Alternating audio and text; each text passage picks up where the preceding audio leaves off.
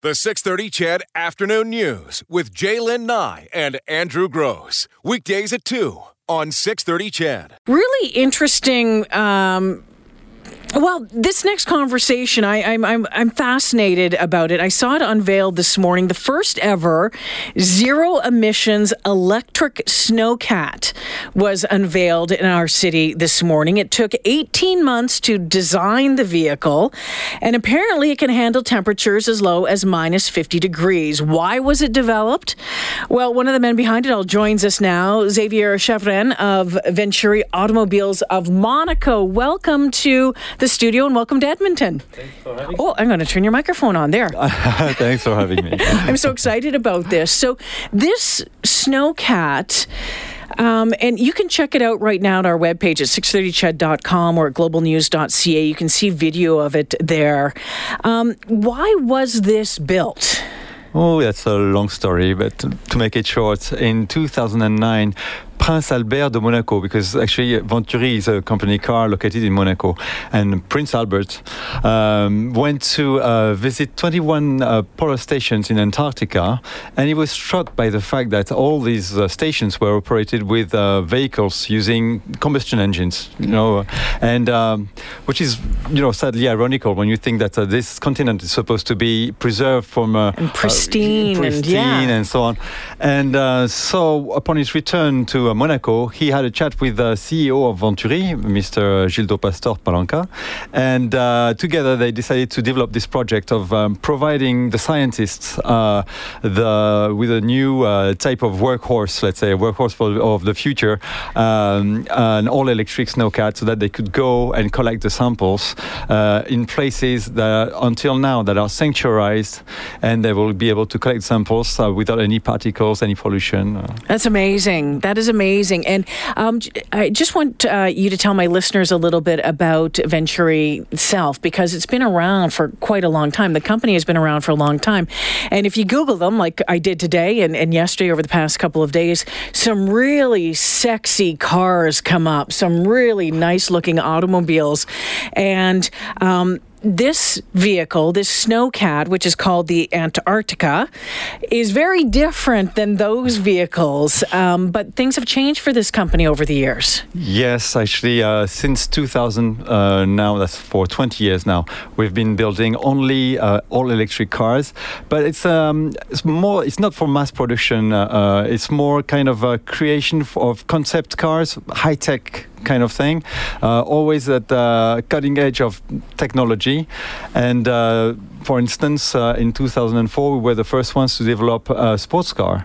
and since then, right, we, we have made a wide range of, of vehicles going from um, city commuters to streamliners. We have the world record, the world land speed record with a streamliner at 576 kilometers per hour. Weren't you driving that? No, no, no. No. no. Unfortunately, I wish I could, but uh.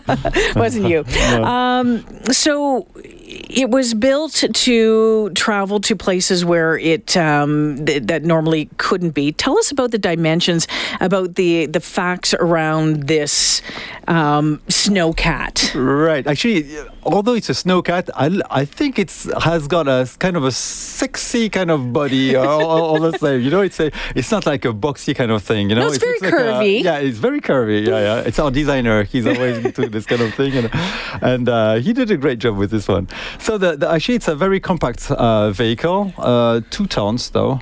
Um, two tons. Two tons. Yeah, yeah. Three point two meters long, two meters wide, two point two meters high.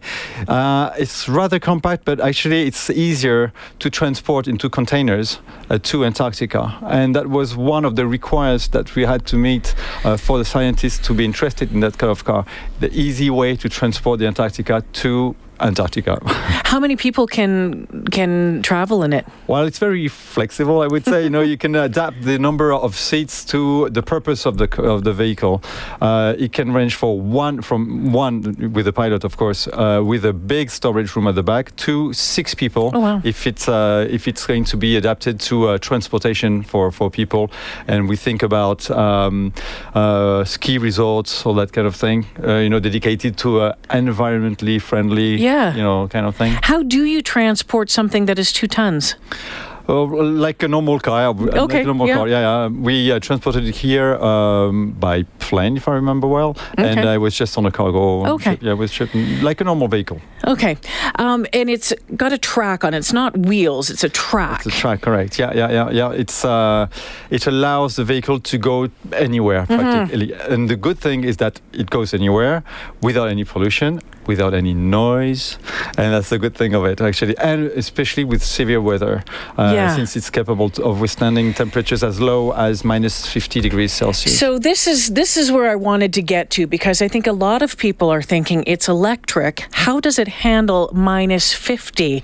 I mean, that's uh, a big old battery or something. Like, how does that work? Uh, that, that was one of the big concerns we had actually, and that's why, although the, the the the finishing lasted only for 18 months, but the developing of the of the car lasted for almost 10 years. Wow. So that's uh, that's the result of a long process of engineering, especially, and as you mentioned, it's uh, the battery side uh, which. Um, uh, made us, uh, you know, a lot of concern. Uh, but uh, um, right now we have reached a state where we can have it as a concept car, but hopefully maybe within the next years we will be able to produce it as a as a car that a vehicle that everybody Okay. could, uh, could use.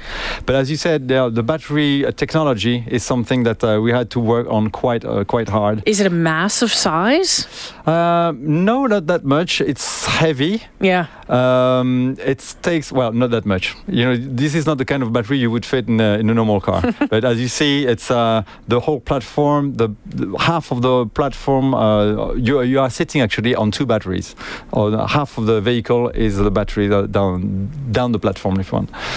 But uh, in the, the the body of the vehicle itself, you still have plenty of room to put all the material and all the samples that you can collect anywhere. So it's electric. Uh, do you, do you just plug it in? Yeah, well, yeah, you can plug it in. That's right. That's right. I mean, yeah, you can put it in your garage if you've just got a plug. Why not? Clack. The problem is that in Antarctica, of Yeah. course, it's quite hard to find a plug. Yeah. uh, so we have developed uh, a way to uh, uh, to charge the the system, the, the whole vehicle. Actually, we've got two ways, three ways. Of course, the normal plugging, but then.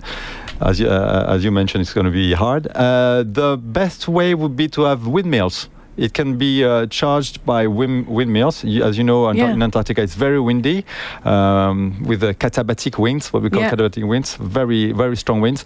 And with two or three windmills, it will be sufficient to uh, recharge the, the vehicle in over a few hours and then go on.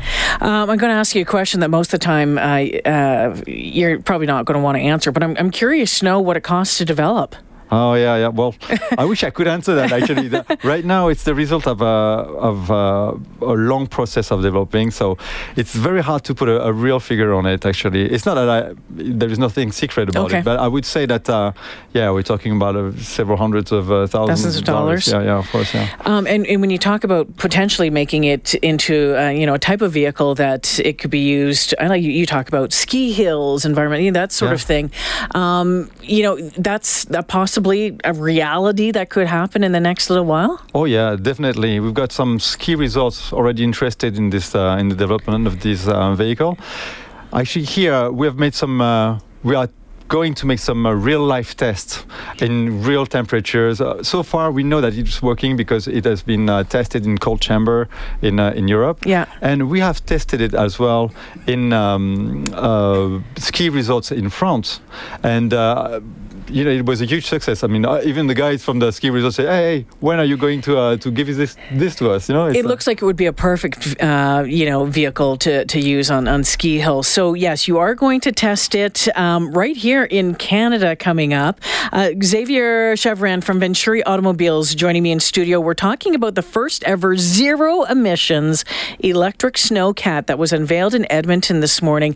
That test is coming up, and it has a really great uh, bit of background and history to it. Uh, we'll get to that right after this. Joining me in studio this afternoon, Xavier Chevrin with uh, Venturi Automobiles, who've developed the you know first ever zero emissions electric snowcat. It's called the Antarctica, and uh, well, guess what it's going to be used for? For exploring, um, uh, doing polar expe- expeditions. It was built on the request of Prince Albert of Monaco. Uh, Venturi is based in Monaco. Um, it right now was unveiled this morning, and it is if you're if you're driving by the Fairmont right now, you might see it. It's a neat little orange uh, vehicle that's out there, and it has been out uh, over the past couple of days. Um, it was unveiled at the Fairmont because there's a, a bit of a historical connection. Can you tell us about that? Yes, it's, actually, it's directly connected to the to the history of Edmonton.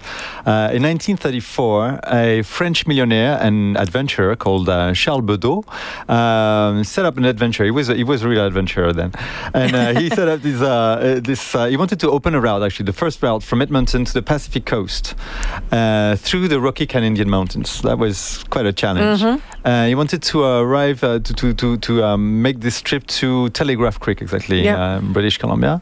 And uh, unfortunately for him, he didn't make it. Surprise. He had, yeah, he had five half tracks, Kégresse Citroën. One of them, uh, actually, that you can see uh, in Wetaskiwin Museum. Yes. The Reynolds Museum. Yep. It's still a, it's the real one, one of the five real ones. Oh wow. Yeah, and um, there was a big, it was a big expedition. It was uh, 50 pack horses, 30 cowboys. It was uh, a big expedition then, and uh, they started from Edmonton, from the Fairmont Hotel, and and actually the uh, um, Bedaux was preparing his expedition where we had this unveiling this morning in the Confederation Lounge in uh, Fairmont. Wow, isn't that incredible? Yeah. So in March, you talk about the testing of this. Um, the next phase of this is going to happen. Tell us about that. Right. Actually, uh, as a tip of the hat still for, to, to this uh, expedition, we're going to finish the last leg that was not completed by the, then in 1934 and finish this, uh, this expedition by going to Telegraph Creek with this uh, new vehicle, this new traded vehicle. And uh, interesting, some of your guests who are going to be joining you. Uh-huh. yeah, well, you got somebody from here, actually, I would say, from Toronto, exactly. Yeah. Uh, Colonel Chris Hadfield, uh, the uh, astronaut, the yes. first Canadian astronaut, and uh, the commander of the ISS yeah. in 2013, if I remember well and uh, Prince Albert uh, the second of, of uh, Monaco. All right, so that's going to happen. So we, will be watching that. There's a number of questions that have come in uh, from my listeners that they that they want answered. One of them is, "How does it drive?" How do, like well, how does it how does it move? Oh well, it's like a I would say for the ones who have done their military service, it, moves like a tank, but much smaller actually, yeah. and, and, and, much easier to uh, to handle. Um, so it's got a joystick, and when you move forward, it goes forward. You know, it's um, like a, a, kid could could uh, could handle it. Really. But you say the, the, radius is really tight. Like you can yeah, turn there, it actually there is no radius. You, you can just yeah, you can just turn on yourself. Wow. And uh, that's, that's, really cool. funny. Yeah, yeah. Um, what is the lifespan on the batteries, and do you know what the replacement costs uh-huh. would be? Good question. Actually, that's for this kind of battery, as so we are on, under a, a, a, non-disclosure agreement okay. regarding okay. all the yeah. text, uh, the specs for, for, for, the batteries. But um, what I can say is that uh, it's got lots of um, how do you say that a, a, good lifespan of several thousand uh, thousand hours. Okay. Uh, for sure, it might be very expensive to replace, yeah. but by then, by this uh, Mm, let's say these two or three thousand hours by then i guess we will have found something else to, uh, you know. I mean the technology for the batteries are going so fast. Yeah. So fast. Yeah yeah. That i'm sure that we will get something by then. Um someone asked about elect just said electric heat? How is it heated Ah, yeah, good questions actually. That, that, it's a recurrent question. How do you how, how is it going to be heated? Actually, the battery has got a system, so it's very well insulated. But uh, at the top, actually, you get the heat of the battery inside, and it, it heats actually the whole uh, the whole body of the of the car. So you're so it's about 20, 20 degrees Celsius inside. Oh, okay, not yeah. bad. So you're yeah. sitting on the batteries, which are also the heaters. Yeah, right, right, right, yeah, yeah, yeah. um, someone wants to know what the tow capacity is. But it wouldn't tow. You wouldn't be towing. Would you be? We, we are able to tow. Actually, okay. we've got a pretty high torque for for this okay. vehicle. We've got um, two motors of 60 kilowatts each, picking up to 100 kilowatts, Um, yeah, it's, it's quite a good workhorse. I mean, uh, yeah, it, it, it, could tow. So I, I, couldn't, I wouldn't be able to give you okay. the, the, the, right figure. Uh, you know how many kilos it could tow, but I can tell you that it's uh, it's um, it has already towed the trailer. It has. Yeah. yeah. Okay. Uh, and a number of people wanting to see this. Is there the opportunity to see it in Edmonton over the next uh, few days? Yeah, until the 20th. We are at the Fairmont uh, until the 26th. So uh, we're going to have some, maybe some little tests, some calibrating outside the Fairmont. Just but it's not going to be parked out front of the, the Fairmont not, uh, unless, unless, they allow us, sometimes, uh, as they did actually today for okay. the unveiling. we might, for some reason, you know, have it in front of it. So, yeah you, if you get a chance, uh, yeah, you should go and, and, and pass by, pass by and, and, see it. It's quite a funny vehicle. Yeah, you can check out uh, as well at our Facebook page, as I mentioned, at 630ched.com uh, and at globalnews.ca. There's a video there. Uh, you know what, Xavier, thank you so much for joining me in studio this afternoon. Uh, I look forward to hearing about your discoveries, about your adventures. And uh, I learned something again today on this show, and that's really cool. I always enjoy when that happens. Thank, Thank you, you so much. Thank you very much for having me. Thank you. The 630 CHED Afternoon News with Jaylen Nye and Andrew Gross. Weekdays at 2 on 630 CHED.